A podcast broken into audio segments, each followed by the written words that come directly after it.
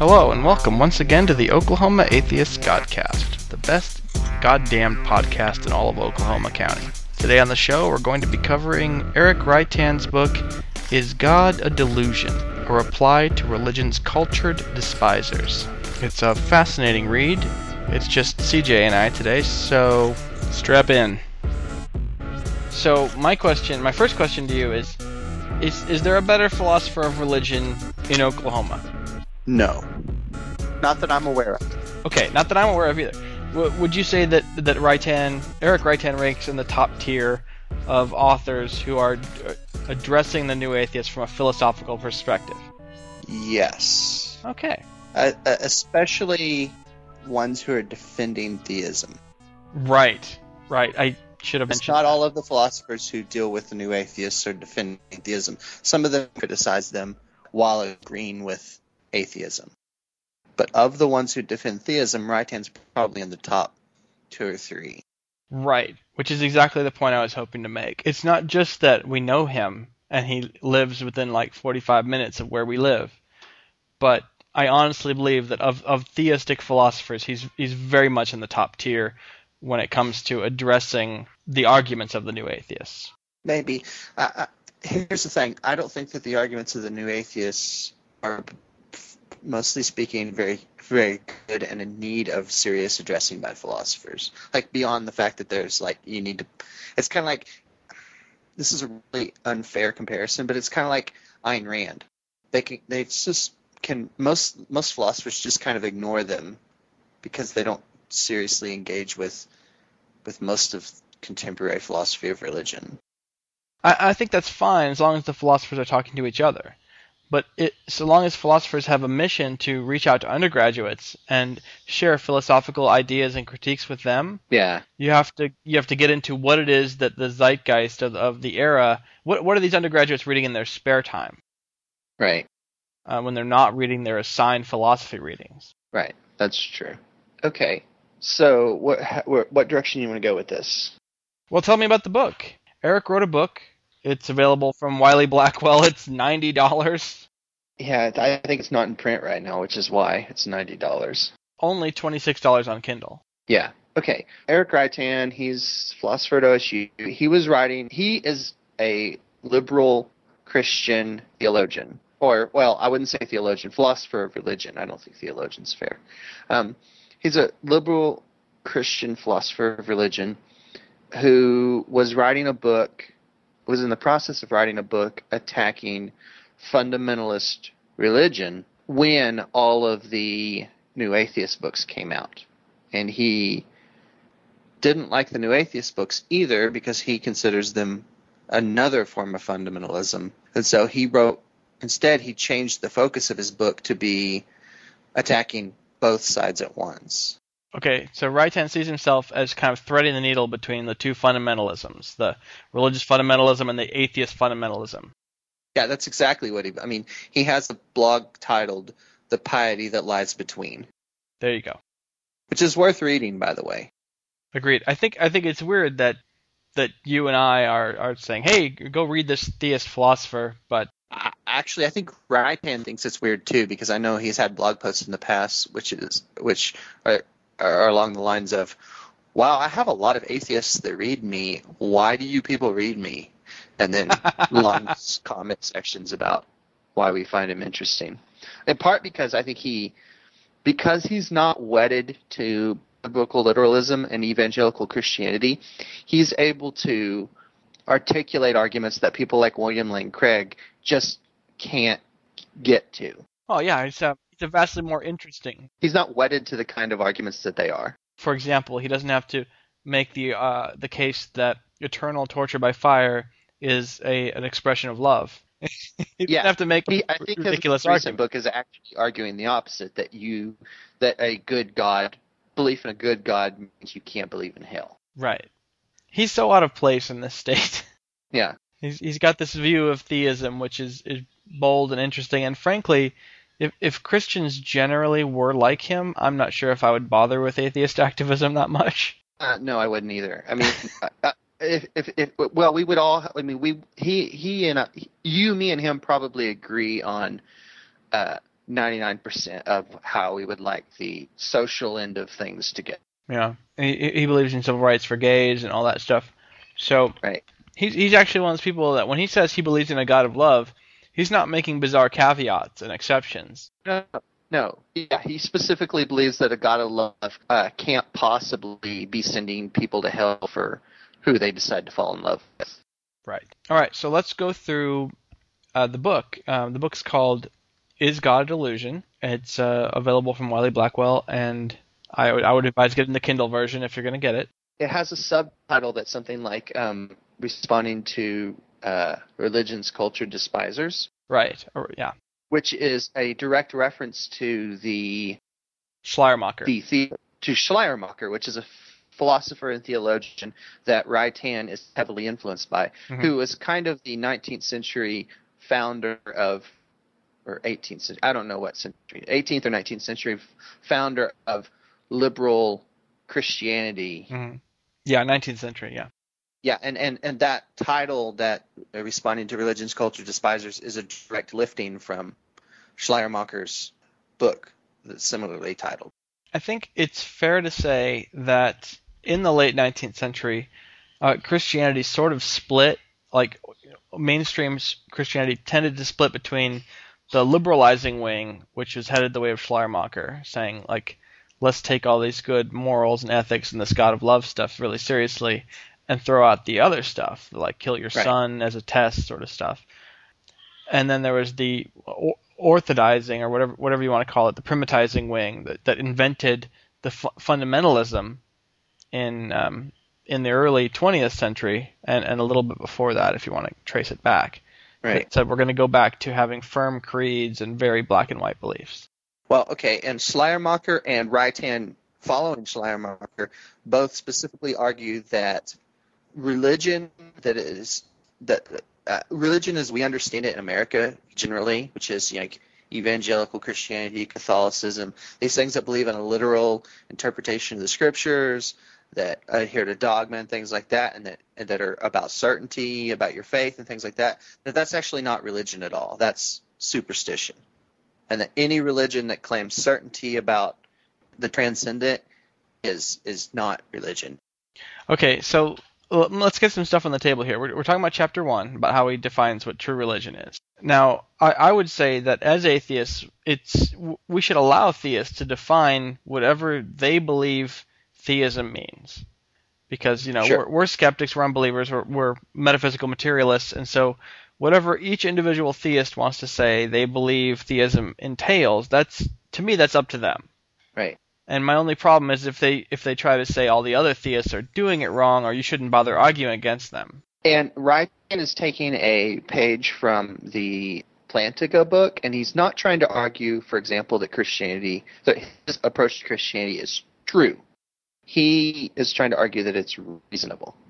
Right on. Which has a less firm, you know, he's trying to argue that somebody who believes what he believes is not an unreasonable person. And he says up front in his book that atheism is also perfectly reasonable, that it's a reasonable interpretation of what we know.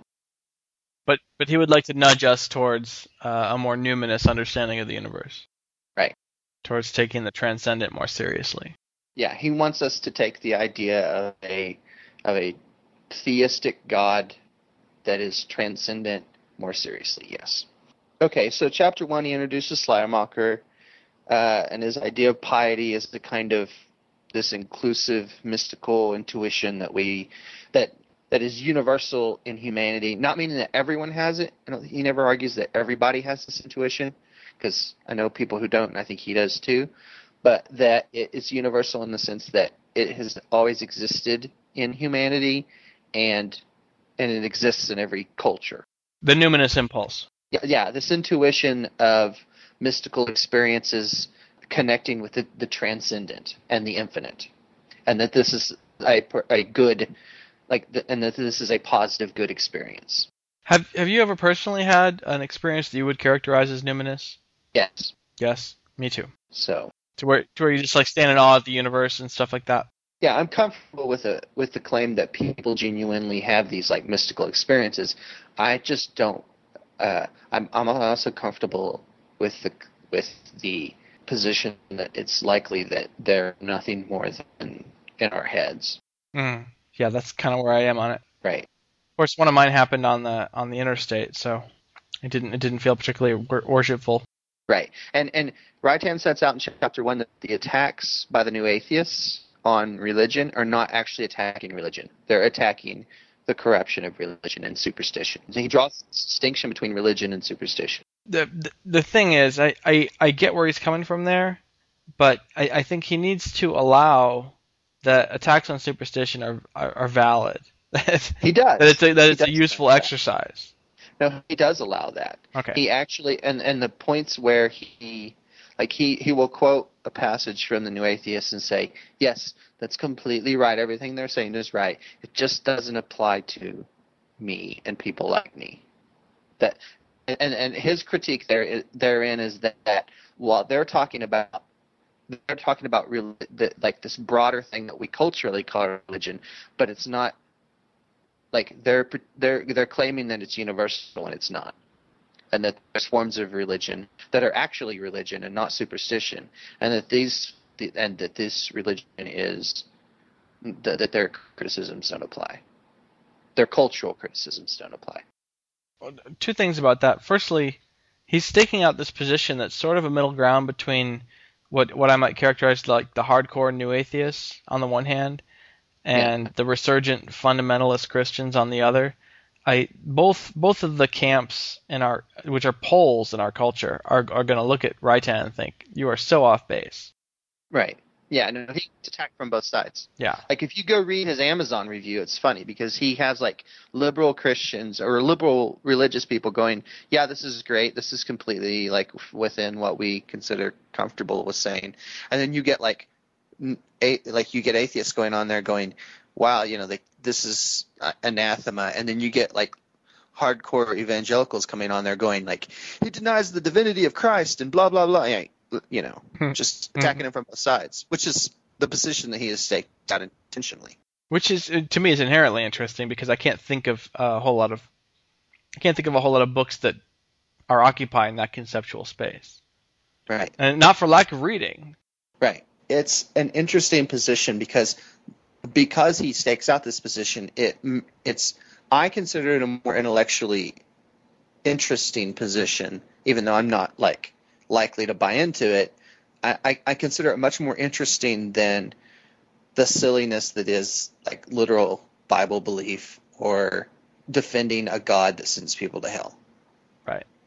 Like they shed all that stuff, and like I, I've I've been on record before saying I have a big problem with deism, but Reitan's not deistic. He's theistic. He believes in a God that wants to interact with us, and possibly does do things like miracles and things like that. Like we'll get into that later, but he doesn't like he he believes that you know there's this God that that, that interacts with us and wants to connect with us, and that there's some kind of He, he's he, there's some kind of afterlife-ish thing. Like he never goes into detail on his concept of the afterlife. You know, he's trying he's trying to take all the, the appealing aspects of Christianity and finding a defense for them with, while shedding all the stuff that is just obviously crap. Yeah, which is I would say more in the tradition of Jefferson than Schleiermacher. But well, I mean, I guess Schleiermacher did the same thing, really. Yeah. Well, and I, don't, I think because I think and Schleiermacher probably did it more rigorously as far as intellectually. Jefferson just said Jefferson didn't, didn't couch it within philosophical arguments. But he's still ultimately saying these are the parts that are obviously moral, and these are the parts that are obviously immoral, and he was relying on his own moral intuitions to sort out the diamonds from the dung.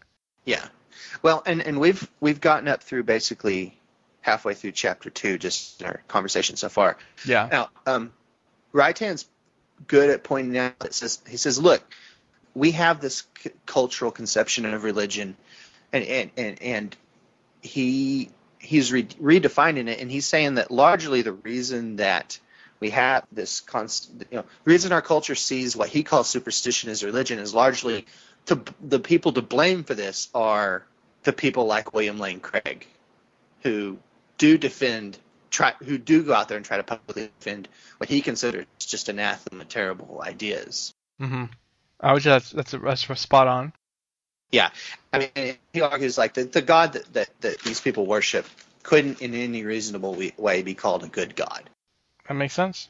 Um, okay, so chapter three, he goes on to um, make an argument for why it's not a good idea to define God by the omnis, the omnibenevolent, omni, omniscient, omnipresent, or no, omnipresent, omniscient, and uh, omnipotent. Mm-hmm. Why is it a bad idea?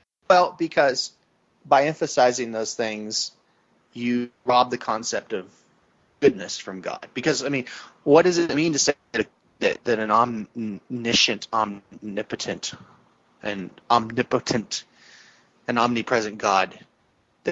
What's this to say that, that I mean, how how does it make sense to ascribe goodness to that? I don't know. I, why why does it not make sense? Well, I mean, because the world is such a terrible place, or for some other reason. He never comes down on the side of saying whether God has any of these omnis or not. He's just saying, like, look, the the the whole point of God is that it's this good, you know, the God is, is is loving and good, and he's this transcendent thing with which we're trying to connect. Like, he wants to define God within the context of what he calls the ethical religious hope, right, which is this hope that there's something other than this life, that there's something transcendent that we can connect with, and he defines God as whatever it is that fulfills that hope.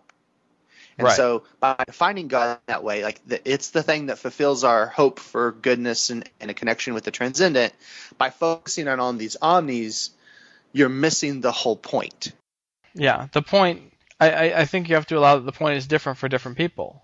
Like pe- people have different hopes, and some people really just – they hope for heaven for themselves, or they hope for hell for their enemies. Yeah. Not every not everybody has the same – broadly universalist ethical religious hope that Reitan has. Some people are far more narrow-minded than him. Yeah, and, and I think he would probably grant that. I think what he's going to argue is is that something that's universal in every culture is that there's these mystical experiences with, with the transcendent that are accompanied with the hope for connection with the divine. And, and he's going to argue that anything that's built around trying to connect with that divine in a way that's that's about humble, not not being certain, you know, not not focused on this desire for certainty that's corrupting, this desire for connection with the divine, and always being humble about it. Like that, there's no way that you can get out of that some kind of religion that's terrible. Like he's going to argue that that like that is true religion. That you can't get a bad religion out of it. Sorry, that was an unintentional bad religion reference there. Yes, yes. Um, on, on on what grounds is he arguing this? Just the the the idea that religion is inherently hopeful? I mean, wh- how do you justify taking the view that the universe at its bottom gives us hope instead of despair? Well, he doesn't. He, I mean, he makes some some arguments that kind of gesture at that. But I didn't think he made anything that was very concrete other than, like, you can get into the the idea that, well, this hope is just something that we have, okay? And then I'm, I'm assuming that the people that invented hell don't have the same hope. Okay. You know? But, but, but you know, there's this hope, this this hope for connecting with the divine that we all have.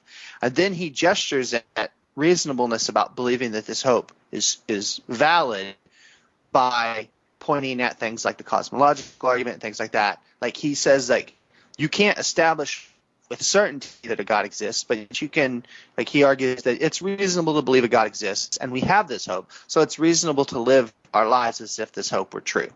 It, his whole book in the all boils down to in the last chapter a way of trying to salvage Pascal's wager. Wow. You make it sound worse than it is. Well, I mean, Pascal's wager is demonized in, in our community, part because I don't think very many of us have read Pascal's Pensies and don't understand that Pascal's wager is set up with this whole long argument on why we have to be agnostic, um, truly agnostic in the classic sense. Mm-hmm. And and I don't agree with that setup argument, and so I don't agree with the, the wager.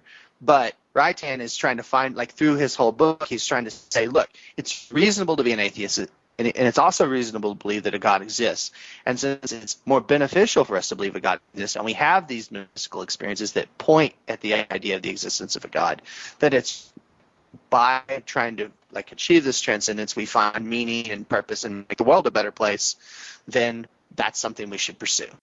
Does he consider the possibility that we could pursue that meaning and purpose on our own?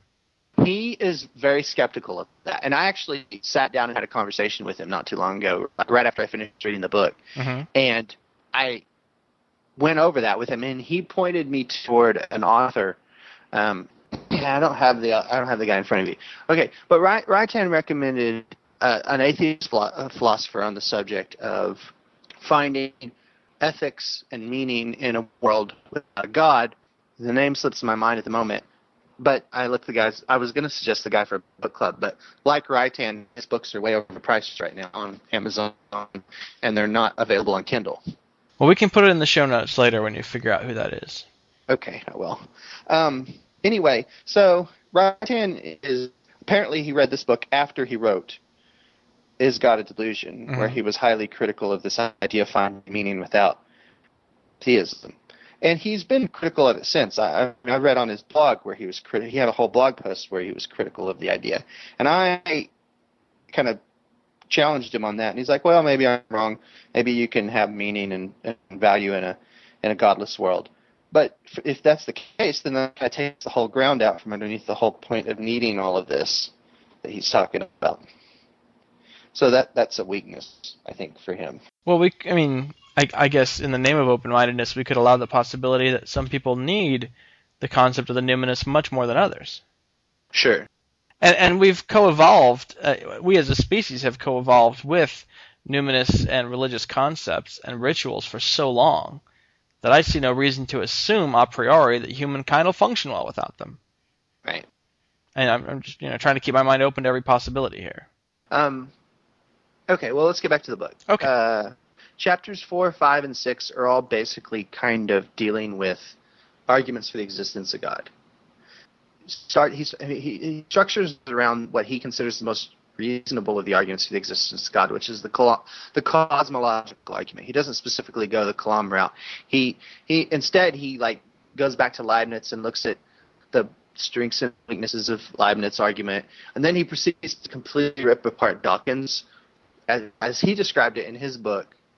Um, Dawkins misunderstands Leibniz and then proceeds to criticize Leibniz on on the very points where he misunderstands him. Yeah. Right. I don't think that was an inaccurate, really. No.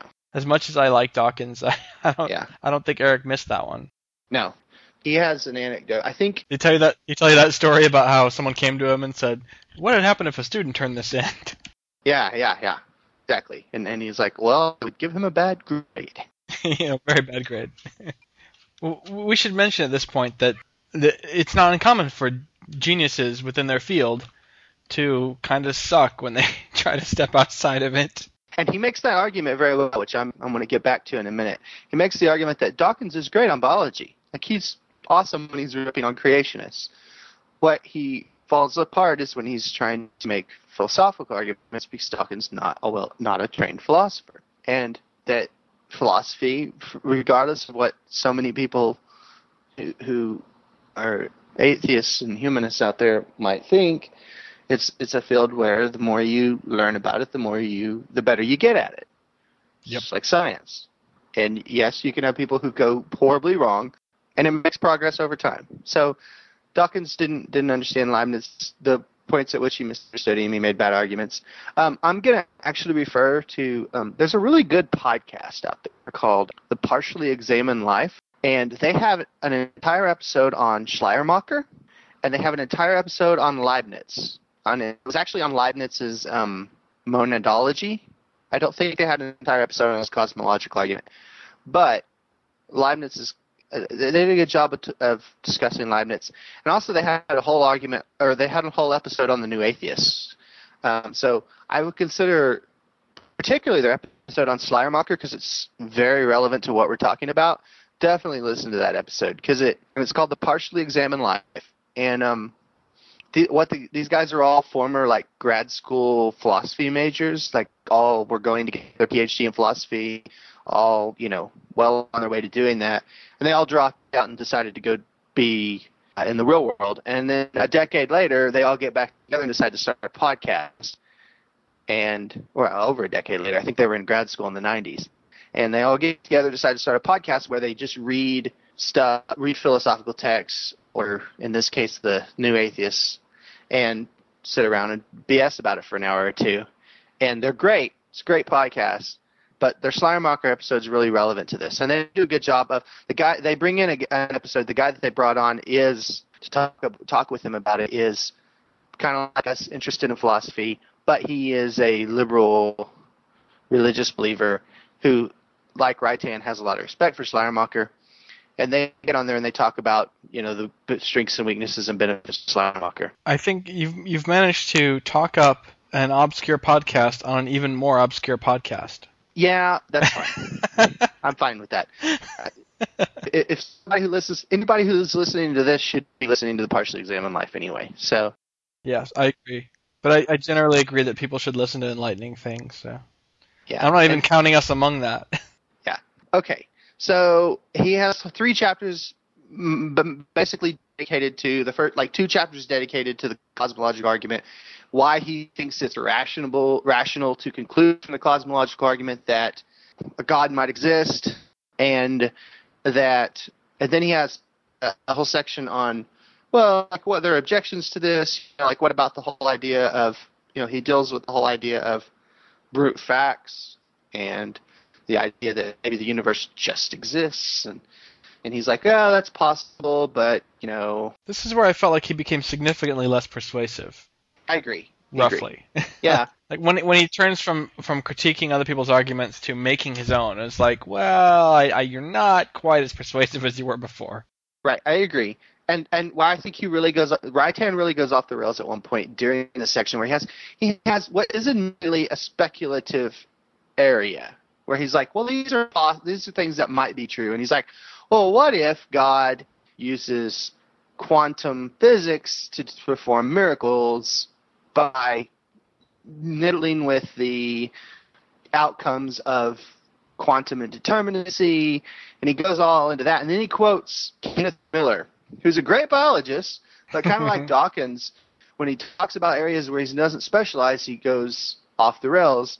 He quotes Kenneth Miller, has this like ex, like long, like multi-paragraph quote of Kenneth Miller talking about how quantum indeterminacy is like established in science, and like the universe is not deterministic, and and all this, and that, like, okay, there are interpretations of quantum physics that are that say that the universe is not deterministic, but there's and, and there are also interpretations of quantum physics that say the universe is deterministic.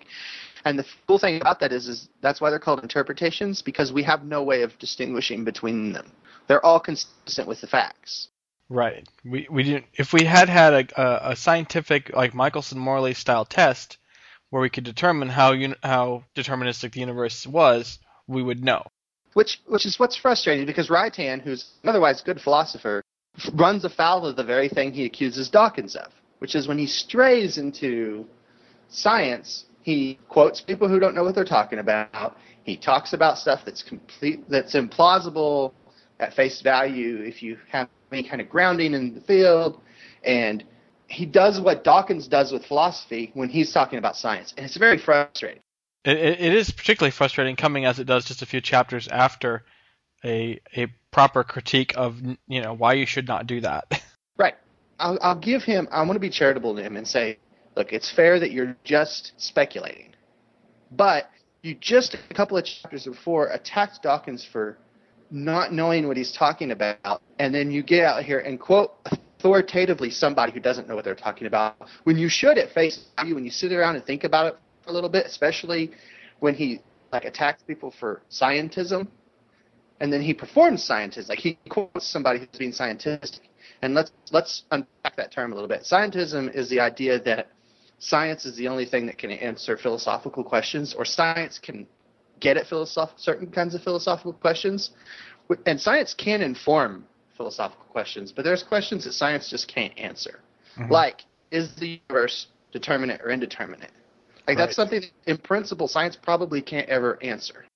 I'm not, I don't know if I'm willing to give you that in principle, but certainly in, in practice, I, I think you're absolutely right. I'll, I'll allow for the possibility of a future breakthrough experiment on that point. But Well, but even then, the, all that does is push the question back. Like you could say, okay, well, this stuff is clearly deterministic, but the things that are causing these outcomes, are they deterministic or indeterministic? You can, it's it's kind of like an infinite regress. And science can't solve infinite regresses. I think there's very good reasons for believing in principle that, science, that determinism is not a question science can get at. It sounds to me like you've been reading too much uh, Pigliucci lately. Well, I have.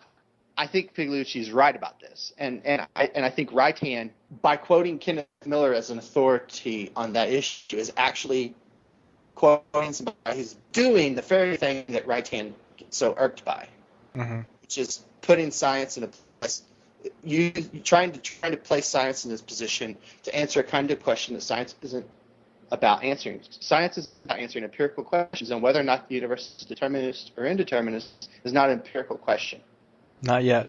And I'm not sure how well it could possibly be one unless you could get outside the universe and look in.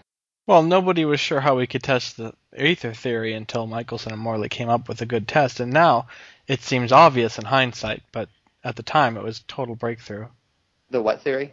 The ether, the, the theory that light lights a wave because it actually has a substrate. Uh, the, the the point is that, that some of these things, like even like spontaneous generation, it, it just seems untestable until suddenly someone tests it, and it's like, wow, why didn't anyone think of that? But, but I, I think in principle we can say philosoph- from, just for philosophical speculation, you can say in principle that unless you can get outside of the universe and look in, you can't say whether or not the things that are, that, that that pop into our universe are determinist or ind- they're determined or indeterminate. I'm, I'm a, I, I want to make an argument, but I think we should move forward with Reitan stuff. okay, okay, but but the fact that we, that you and I are even kind of on that shows that, that that was not an argument. That's not a rabbit hole Reitan should have gone down. It completely undermined his entire thesis of that, like, Dawkins is too focused on science and he doesn't understand religion, blah blah blah, and then he quotes Kenneth Miller, a biologist, on physics. That that is sort of uh, out of left field there. Yeah, it frustrated me, but. Okay, the, you know, we'll, I'm going to leave alone whether or not I find his, his argument for the cosmological argument good or not. Like, it's fine to the extent, like, he does the best he can, but I think a bad situation. Like, I don't find the cosmological argument compelling. I'll give him this. He took a uh, he took an interesting uh, route to it, because, you know, instead of instead of trying to reformulate it in very modern terms, he he seemed to try to. Go back uh, to Leibniz and get right. The spirit of it.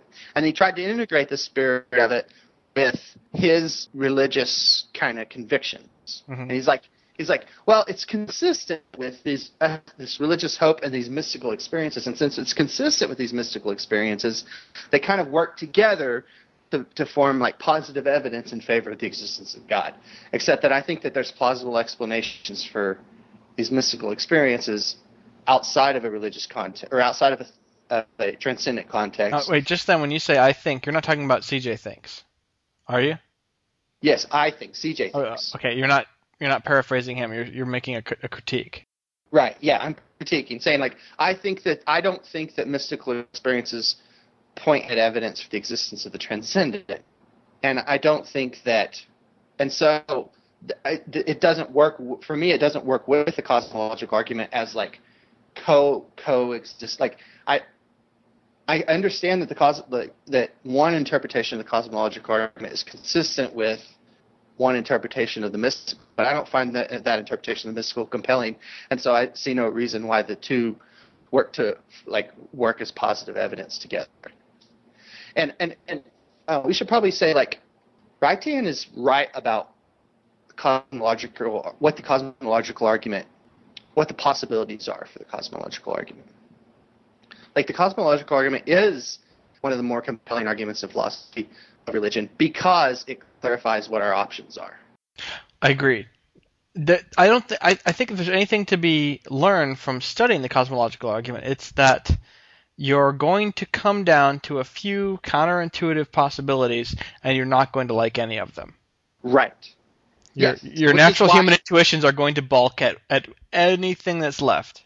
Which is why somebody like William Lane Craig, who's entirely about intuition pumps, mm-hmm.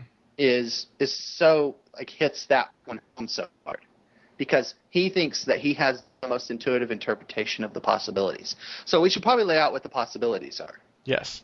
There are three possibilities for, well, okay, there's the possibility, okay, the, the cosmological argument is that uh, something had to have caused all this to exist, this cosmos, um, you know, there's, yeah, you don't have an infinite regress. Or, or, or I mean, the three options are an infinite re- for why everything is here. There's an infinite regress, there's a God, or there's it just is. Well, yeah, there's there's two options. There's an infinite regress of causes, right? Or there's a, a some first cause or brute fact behind, you know, that you come back to, and that's the, the a brute fact. Yeah, there's the, there's the first cause.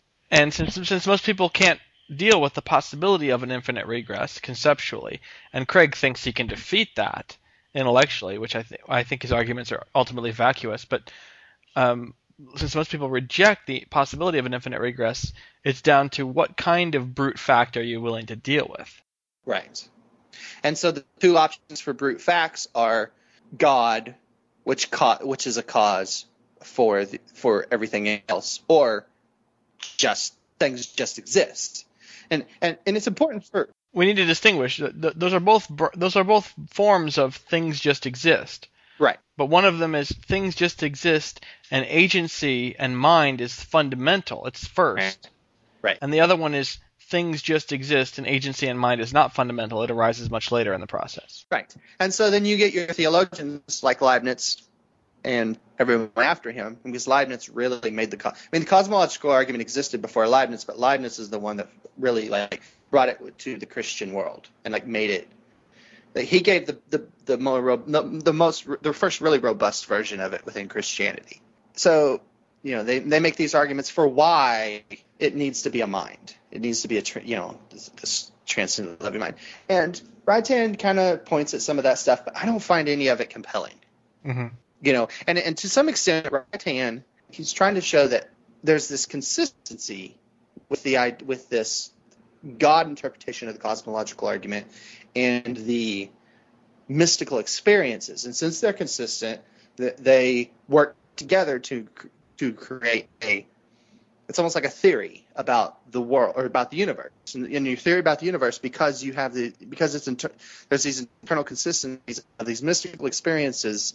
Because you have this internal consistencies and these things he thinks work together, then it creates like a theory that points toward his concept of God. Okay, well, because I don't find the mysticism element of it compelling, I think there's good reasons for thinking that mystical experiences are, don't point at transcendence. Then I don't find the cosmological element of it compelling. You know, they don't work together for me. Mm-hmm. Um, that's that's my own personal interpretation of it. He goes on to talk about – he goes on in chapter seven to really focus on the mystical experiences. And his whole chapter is why these mystical experiences are compelling or why we should find them compelling. Um, and he, he has a whole section where he goes after Sam Harris because mm-hmm. Harris has a section in I think The End of Faith, one of his books, where he talks about Buddhism and non-theistic religion and mystical experiences and how – Um, Buddhism gets at this stuff accurately, and Reitan ins- goes after Harris and says, well, of course you think Buddhism's the right way. You went to a Buddhist temple and you had mystical experiences in a Buddhist setting where they told you if you do these things, you'll have these kinds of mystical experiences. Well, duh, you think Buddhism's the right way. And I don't remember him saying duh. But I mean, that's his basic argument, like, is that like Harris is kind of begging the question. Which is fine. Like, I think he's basically right. But then he goes on to p- pause it. And I don't know if this is, like, common, like, in sociology, that, like, this is an old categorization or not. But he puts forward these categorizations of mystical experiences of, like, a hierarchy of mystical experiences, where you have, like, the Buddhist mystical experiences at the lowest level. And then you have these other mystical experiences at the next level. And then you have the mystical experiences that he's talking about at the highest level. And it all sounds very special, pleady, and just so oh, storyish yeah. to me. Yeah, I remember that. It's, it, it's basically saying, here's the, here's a variety of mystical experiences. Now I'm going to sort them from top to bottom by order of how well they cohere with the the idea of, of what the saints were doing in the desert when they were communing with God. Yeah, and he gives no better argument for why his mystical, like his categorization of mystical experience is more valid than Harris's or anyone else's. He just lays it out there and says, yeah, this is the one I'm going with. And he gives no real good argument for why it's better. What what bugs me about, about this is that, I mean, this is where Sam Harris actually could be a lot more detailed in his writings and talk about what neurology has to tell us about this. You got to write a book longer than one hundred pages to be detailed. Oh, now we're taking cheap shots at Sam Harris. Sorry, but yeah, especially okay. when he just had a blog post up today whining about how everybody's being mean to him. Not everybody, just P Z. Yeah, which, which, okay. After reading that, I'm like, God, I'm fixing to record a podcast where I rip on Sam Harris. But to be fair, Sam Harris needs to write a book longer than one hundred pages if he wants to be taken seriously. And if he wants to talk about mystical experiences in the Buddhist context, he needs to tell us what neurology and, and neural imaging has to say about that in right. some detail. Right. Right, I agree, and and which is why, like, Reitan for me, as a philosopher, even of religion, Reitan for me has no credibility on the, like, categorization of mystical experiences, on why we should take this category as higher level than this category. Like, none of that's compelling to me. Like, for me, that's the job of philosophers who are working with neuroscientists. That's not the job of philosophers who are working with sociologists. Right. Yeah. We need to, these insights, I, either. They're something that's generated naturally by our, our, our wetware, by the way that our brains are configured, or they are genuine numinous insights into the world beyond. Right. And, and the thing is, we can kind of test the first hypothesis. Yeah. I don't know how you test whether they're insights into the world beyond, but you can kind of test whether certain kinds of stimulation will give people certain kinds of experiences which they interpret subjectively as numinous. Right. That there has been some work in that, and there could be a lot more, and it's wrong for philosophers and especially uh, the new atheists to to discount that work. We need to, we need to talk about that. Right. Well, and but th- that's another reason why I was frustrated with Reitan in that part of the book too, though, because he, for example, Reitan almost never goes after Dennett in the book, partly because he I think he respects Dennett as a philosopher. Mm. Um. Partly because Dennett's much more careful in what he writes, so it's a lot harder to go after him on philosophy, religion stuff, because breaking the spell's not really about whether or not religion's true. Like, Dennett just says out, in the, sets up in the first chapter, look, I don't believe religion's true, so we're going to assume it's not, and, and here's all of the research you could do, assuming it's not, at getting at why it exists. Like, let's let's set it aside and assume it's a natural phenomenon. Now, here's all the cool stuff we could do if it is. Yeah, yeah, I think Doc, I think Dennett's even more cautious than that. I mean, I think that Dennett's program of, of investigation works even if theism is true. Sure, you're right, you're right. Dennett, Dennett does have that, that caveat in his book, you're right. But but because Reitan never goes after Dennett on that, like, Dennett should have been the guy he was talking about in the chapter on categorizing mystical experiences, not Harris. Harris is the easy target, and, and he just leaves Dennett laying to the side. And, you know, so that for me is frustrating. Now, here, here's the thing about the easy targets. Like, th- this is a dilemma, and I, and I, want, I, I don't have a, a strong opinion on this one way or the other.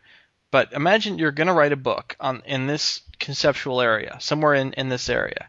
You can either write a book which is highly academic and addresses the best possible arguments and gets very little readership as a result because people haven't heard of the authors of the best possible arguments.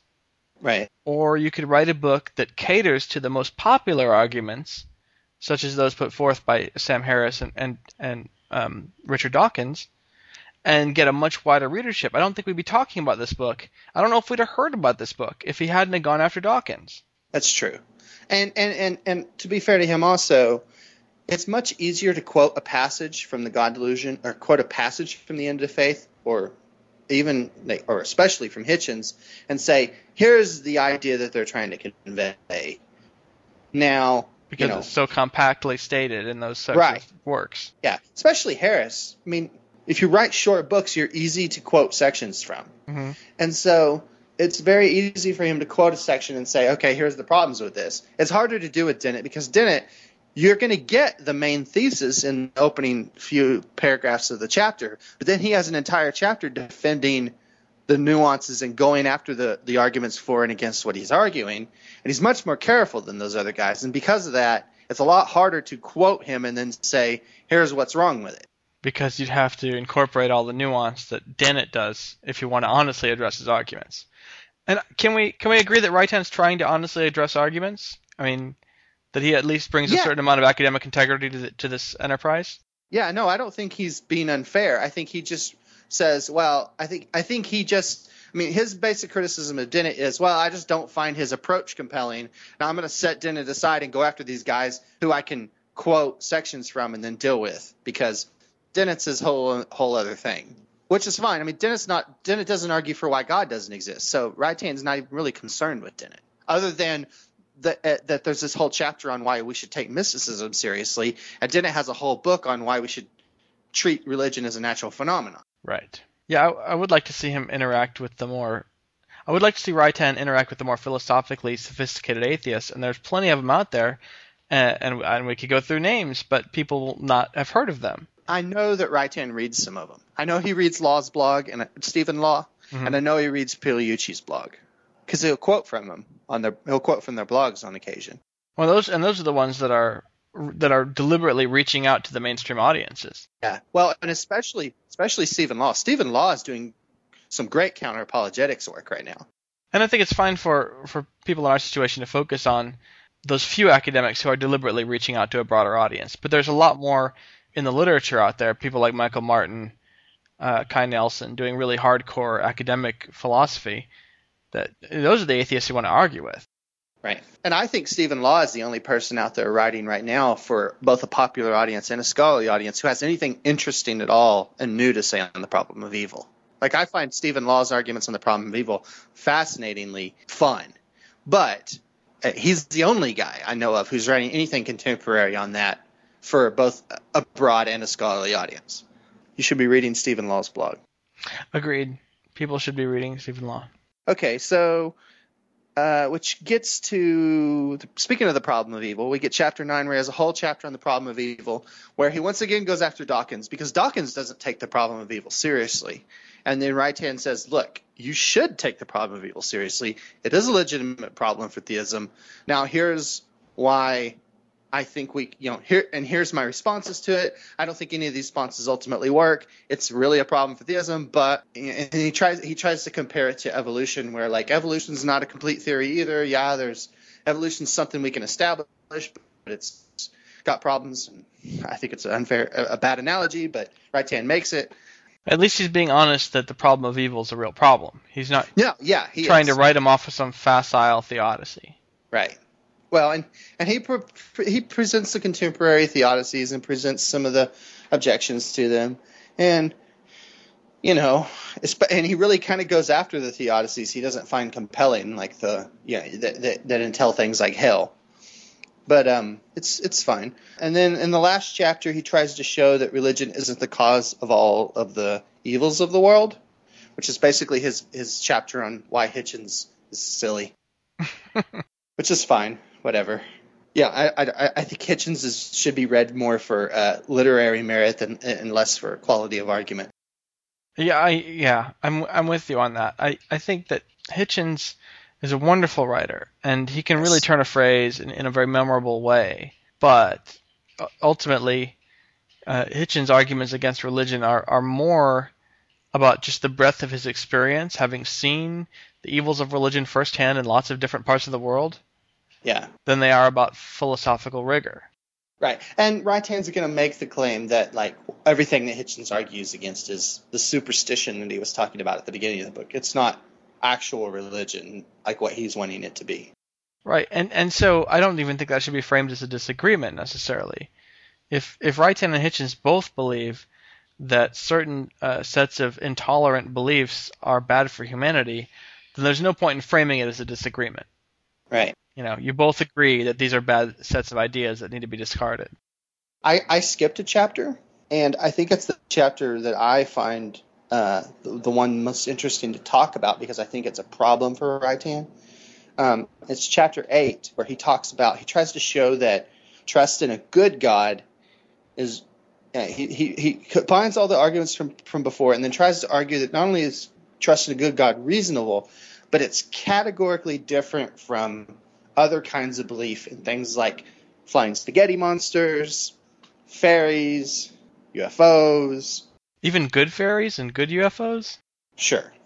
And and, and he, he tries to argue that it's, it's a categorically different thing because fairies are the kind of thing that like we can we, we should have reason to believe we can get at empirically.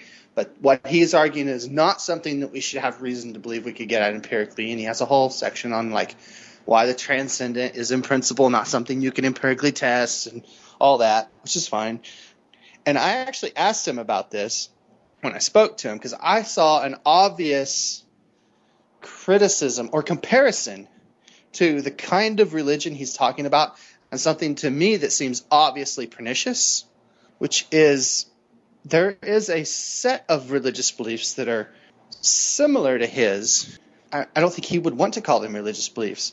They're beliefs about the world that say the universe is fundamentally good, which is something he wants to say, that the universe cares about me, or like there's like there's this transcendence that cares about me, and that I can make a connection with it. And those people making those claims are people like Deepak Chopra and Rhonda Byrne. Oh, that's terrible. But it's true. I know. It's just it's just horrible to be compared with them. And so, to, uh, like, I asked him, I'm like, how is what you're arguing fundamentally different for the for the experiences of the people who are following The Secret, which I think everyone, he and us are both going to agree is a pernicious book, and what what he's espousing. Like, what's the fundamental difference? Because he's saying that inherently, by believing that, like, by one, by by by pursuing this good transcendence, you can't possibly have this corrupted religion, that there's something categorically different about this set of beliefs, that it's it's good in a way that, that all these other approaches to religion are corruptible. Mm-hmm. How, how I, I could point at a real world example that says, look, these people are coming from the same place you are, and they're putting forward obviously pernicious, harmful ideas from the same place you are. And so, so what you're arguing for is not immune from the very thing you're claiming it's immune to. So did what did he say? He didn't really have a response to that. Well, I mean, when you when you've grounded yourself in the ethical religious hope, as he calls it, right? I mean, how do you defend against those who have similarly their their hope is slightly different, but they're still grounded in hope in a similar way, right? That the universe somehow cares about our desires and con, right. conforms or reacts to them in some way. Well, and and one of the common responses to The Secret people is a, a variation of The Problem of Evil, which says, wow, soccer mom in Edmond, Oklahoma, who reads The Secret, the universe really cares about her. And so when things happen that are good for her, it's it's because she, she responded to the universe caring. But the kid in Africa, somehow it's his fault. I'm so glad my kids don't play soccer or I'd take personal offense. Yeah, well, and, and that's an obvious criticism of The Secret. Like that's that's just an easy argument to make. Like, even Oprah had to deal with that on her show after, like, people started lashing back against well, her. Well, the element of victim blaming is so obvious in that, that line of thinking. Like, if the universe is kicking your ass, then it's kind of your fault, right? Isn't that how that... Reitan recognizes that problem, and that's why he takes The Problem of Evil so seriously. Mm-hmm. Is that, like, he doesn't want bad things to happen to people to somehow be their fault, and he doesn't want it to be... A, the fault of a of a pernicious universe. So I don't think he has, like, you know, you know what I'm saying? Like, I don't know where he gets, I don't I don't know how he solves that problem. I feel like we should do a whole other episode on theodicy. Just the, what are the three or four best theodicies, and just talk about them, because it's it's such a, a, a fascinating and difficult. I mean, to me, it's it's you you know, it's like you've made up a mind game with certain rules, and now you've got to play along. But we kind of did that with, or we, we did it, we did something similar to that when we read God's Problem. Yeah, but that was constrained by biblical theodicy, which left off some of the good new ones like John Hick. I haven't read John Hick's theodicies. Soul making is John Hick. Yeah, no, and right, that's right. And Reitan references soul making theodicy, like as a potential, like as one of the more compelling options. Uh, yeah, I agree. Definitely one of the most compelling options, and intuitive to those of us who are parents, who think that, yes, sometimes our children do need a little bit of tribulation in order to get the lesson. But if I remember right, Reitan also put in the obvious response to the soul-making theodicy, which is wow, it seems like this parent sure does take it too far sometimes. Yes, very too far sometimes. There's a difference between punishing your kid to achieve, uh, to help them become better in the long run, and locking your kid in the basement and never letting them out.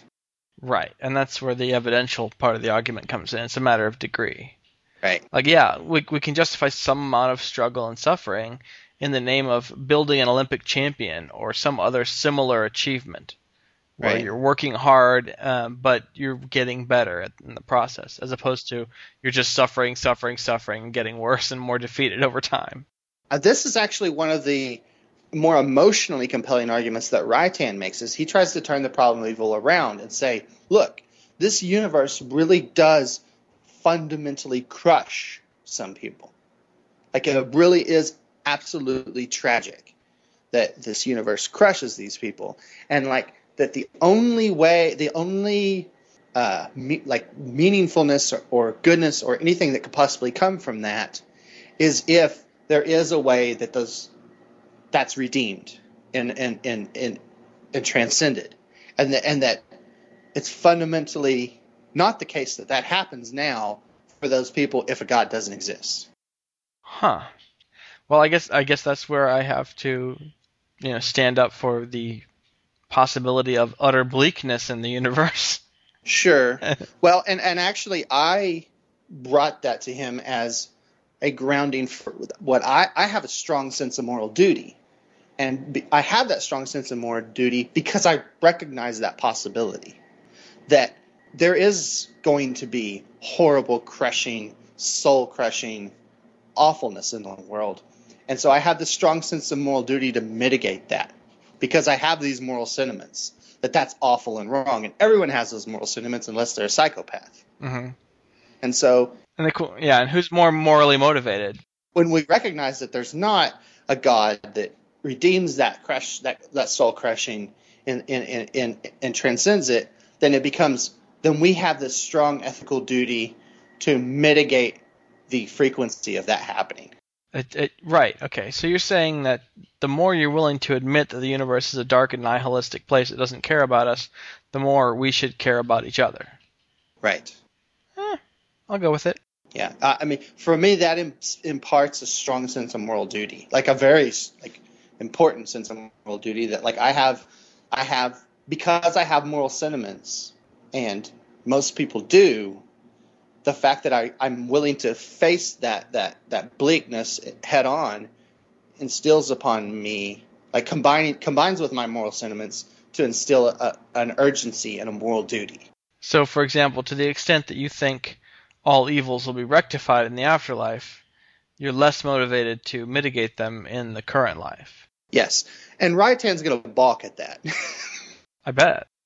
And, and I think that that becomes obviously true if you look at just how people really are. Like, most people, is it, I think it's fair to say that for a certain subset of the human population, the afterlife is a a way of avoiding having to do things in the here and now.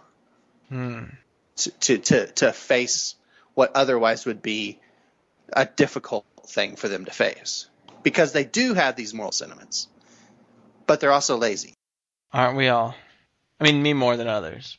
Yeah, which I mean, which is why we, I mean, and you can point to people in philosophy who take this idea seriously, and it imparts upon them strong moral sentiments. I mean, Peter Singer is like the poster child for that. Yeah, I would not want to be walking around with his moral sentiments. Well, I mean, yeah. It looks very, it looks very difficult. Yeah, but but this all assumes that moral sentiments is what grounds our morality, which I, I think is the more the more the, the longer I the longer I study ethics, the more I think that that's probably the case. That it's not that moral sentiments are, are, are what, what ultimately ground our, our ethics, as opposed to moral reasoning. Well, as opposed to uh, some kind of deontological duty or some kind of, you know, happiness principle or something like that. That it's it's it's it's more complicated than that. We have these moral sentiments that are partly genetic, partly cultural, partly, which is why it becomes important. Oh, we're going off on a whole different podcast. I'm afraid. Episode. I'm afraid. Yeah, we might have lost the ball a little bit here. Yeah. yeah, we're rabbit holing. Although I enjoy it with you. We need to get back to the. So anyway, that's basically the book. I think it's worth a read if you are in any way interested in contemporary philosophy of religion, because it's a good introduction to the basic arguments. And it's also a good read if you're interested in dealing with liberal Christian arguments for the existence of God. Yeah, I think it it performs a couple functions. It's it shows how um, you can bring philosophical sophistication to the the modern debate, uh, the the new atheists, and say, you know, here's here's a different point of view on it. But it also is is an introduction to a middle ground that I, I find relatively rare in our discourse. Now, part of that's because where where we live, uh, we're not going to interact with, with liberal Christianity as much here in Oklahoma, but It it really does. It provides a perspective which, which I consider fascinating and invaluable, and and possibly the the best hope for salvation of our society. If I can just exaggerate a little bit, because I don't think most people are going to make the jump suddenly from uh, fundamentalism to secular humanism. I think they need at least one rest stop along the way there. Do you think though that like? This is interesting for me because I never went through the liberal Christian phase. I went straight from evangelical Christian who was very devout and practicing to evangelical Christian who was less devout and not very practicing to atheism. Hmm. I'm not sure if that's characteristic of – I mean I think a lot of people will shed the beliefs one at a time, starting with some of the most onerous beliefs such as hell and God hates fags. And then eventually getting around to these core beliefs like God exists. See, I, I, I didn't – I don't think there was any point at which I would have com- claimed to believe in the existence of God where I wouldn't have also claimed to believe in the existence of hell. I never shed the hell thing before I shed the – which is before I shed the God thing. Well, this is an empirical question, and we shouldn't just, you know, assume that our experiences are representative. Yeah. But, but I've met a lot of people for whom it was a very gradual process. Yeah, I, yeah, I have too. I'm not, I'm not, I'm not representative. I'm sure most people don't come at it by reading Christian apologetics books and realize they're full of shit. It's funny how similar our experience is in that respect, because you know my my experience was trying to be a Christian apologist, trying to make those arguments, and it was you know right after they invented the internet, and uh, so I had the chance to actually make those arguments to people like Ted Drange and Richard Carrier and Nick Tattersall and get. You know, personally spanked by philosophical thinkers, which is great. I never went through that process. It was more along the lines of being exposed to I D proponents and William Lane Craig and Plantinga by way of Lee Strobel and realizing just how bad those arguments really were. If I could say a word in defense of Lee Strobel, at least he brings most of the best contemporary literature onto the table. He paraphrases it. For, for for the evangelical point of view, yeah. Right, right. I mean, he yeah. he does a good job at collecting the scholars in defense of that view. And now he, he does a terrible job of, of getting a sense of what the best arguments are on the other side. Right. Because he assumes that he his arguments are good enough. Well, and he completely caricatures the other side. And it, it's rather obvious. No, why would anybody argue that? I would, if I were in their position, I would argue this. Oh, they are arguing that. Oh, wow, now I have to re-examine my position. Okay, we need to we need to um close up the show. Okay. Before we rabbit hole again, but uh, I would like to encourage people to read this book uh, by Eric Reitan. In fact, I'm not, I'm not sure if I've ever made a plug for a Christian theologian on the show before. You've done it uh, when you interviewed Reitan. Well, yeah, right. Okay. That doesn't count. It's the same, it's the same topic. Yeah. I, I would like uh, Christians and atheists alike to read this book. It has ideas that need to be encountered and thought about seriously. I agree. So, and I'm not just saying that because you know he's an Oklahoma author and, and a relatively nice guy in person. He is. He's a pretty nice guy. I'd hang out with him. Yeah, I I'm, I feel bad for when he hears this episode, but I dare you to invite him to uh, speak at the discourses. Yeah, maybe. I'm afraid I would get. I'm afraid I would get run out of town with pitchforks and, and torches. But all right, I think I think that about does it for tonight. I appreciate your uh, reading the book and uh, giving us your thoughts on it. I appreciate you loaning it to me on Kindle. No problem, man. Anytime. The Oklahoma Atheist Godcast is produced by the Oklahoma Atheists. The mission of the Oklahoma Atheists is to develop a community of individuals and families who value and promote critical thinking, free thought, reason, and a scientific worldview, and who seek to have a positive effect on the community at large through fellowship, rational discussion, community service, and education. For more information, please visit our website at w w w dot oklahoma atheist dot com.